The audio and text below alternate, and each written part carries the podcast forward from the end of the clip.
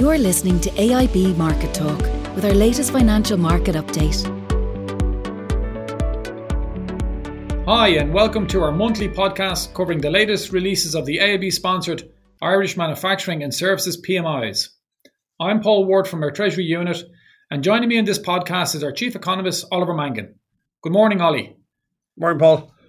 If I can start with the Irish manufacturing PMI data, um, and to use your word, Ollie, uh, the PMI for April surged to 60.8, which is a record high, I believe. Can you bring us through the April figure? Yeah, well, it certainly was a very, very strong report. It came in at a, you know an all time high, and when you go down through the subcomponents of the report, you know, orders, employment, input costs, expectations, they were either at record highs or very, very close to it. So it, overall, it's it's a very very strong report. Now I have to say that's a very high figure. Anything above fifty is is, into expansion territory. Yeah. So anything above sixty are into sort of boom territory. But we're not alone in that regard. I mean, the, the, the preliminary data we got from the UK, the Eurozone, the US, just to, to, for comparison, are very similar. They're 60.7, 63.3, and 60.6. So what we see is Irish manufacturing here is participating in a worldwide rebound in the sector. Uh, and when you delve down through the subcomponents, as I say, your output growth accelerated very sharply. That reflects rising demand, and that fed through into a marked pickup in new orders. And um, export orders, for example, rose at their second quick, quickest pace in over three years.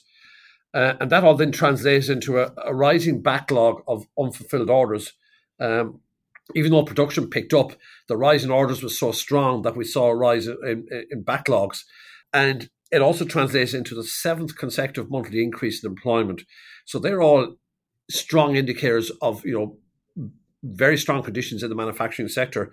Now, on the downside, we have to say supply chains remain under a lot of pressure, and we're just seeing longer delivery times. There's a number of factors at work there. Obviously, the new customs arrangements with the UK are leading to delays at ports and what have you. We even saw the Suez Canal be mentioned in terms of delaying uh, the arrival of inputs.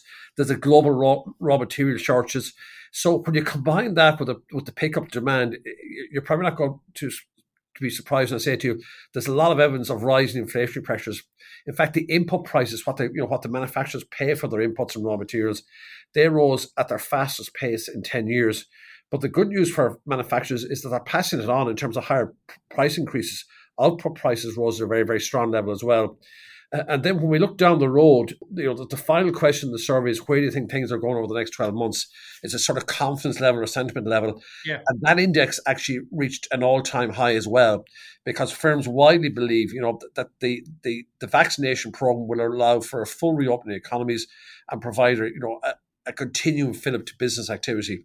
So overall, this is a very strong survey. But I mean, we've been through a, through a difficult year here, and um, there's a lot of stimulus in the system be it monetary, be it fiscal, here and elsewhere. Uh, and it ties in with what we're seeing from the global forecast and the IMF and the OECD talking about a you know a strong recovery underway.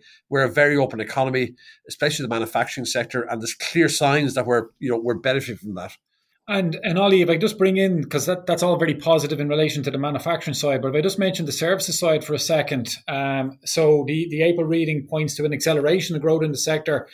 Uh, and we've seen it uh, going up to 57.7. That's up from 54.6 in March, albeit there was some very depressed levels, obviously, earlier in the year. Yeah. Um, I mean, it's probably similar message you're going to give here, but you might just talk us through it. Well, it's a similar message, but it's coming off a lower base. So I, I think you know we, we've had a run now of, of, very strong numbers on the manufacturing side. It's only now we're seeing stronger stronger data on the uh, on the service side. And what these indices measure is they don't tell you the level of activity. It tells you what's happening from month to month. Is it yeah. static? Is it improving? Is it contracting? And what we're seeing is improving business conditions in the services sector, but not a return to normal operating levels. So let's be clear on that. But uh, obviously, we have to try and pick up us from somewhere. And what we saw in March, and particularly the April survey, is an improvement in, in business conditions. And um, what we're seeing again is a pickup in new orders, including export orders, yeah. uh, as market activity picks up as the COVID restrictions are relaxed, uh, particularly overseas, but also we're, we're starting to see that here as well.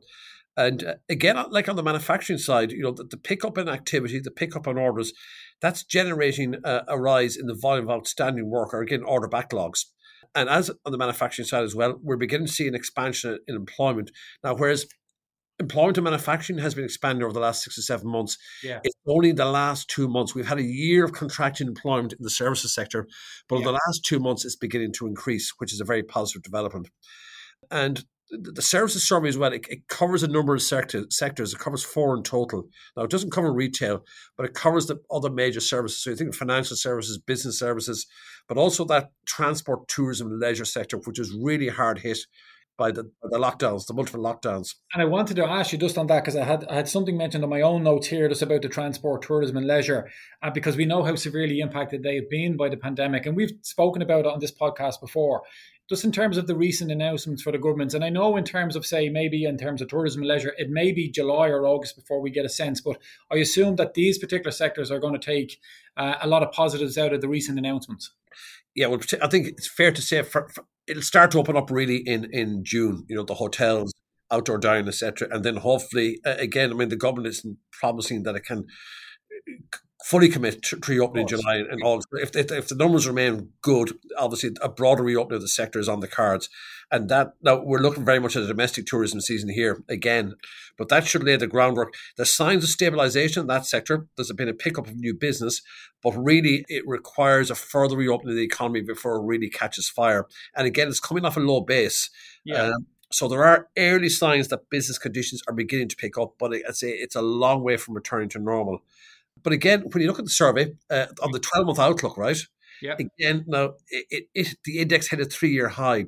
So I think firms in the services sectors are increasingly optimistic that we will see this lifting of restrictions and that that will, on a 12 month view, a six to 12 month view, that that will trigger a strong rebound in business activity. That's great, Ollie. And look, last question for you. What do the PMIs collectively tell us about the state of the Irish economy at present? What they're telling us is, and, and the IMF and the OECD have been saying this, it's a multi-speed recovery, both between between countries, but also within sectors in, in economies.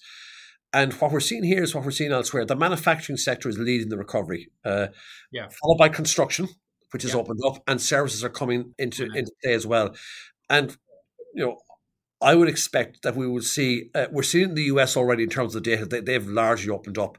By the yeah. second half of this year, we could we should see a very strong rebound in economic activity here in Ireland, and the these indices, which are seen as lead indicators of activity, you yeah. know, because the, the Trump orders, right, expectations, those sort of factors which lead lead activity, they're they're consistent with that message that we will see a strong recovery uh, in the economy as it opens up. Uh, it's beginning to, it's beginning to build momentum, but really should start to fire in all cylinders, all cylinders over the second half of the year and indeed into 20, 2022. Remember, there's more fiscal stimulus in the pipeline. Household savings have built to very high levels. They're going to be run down.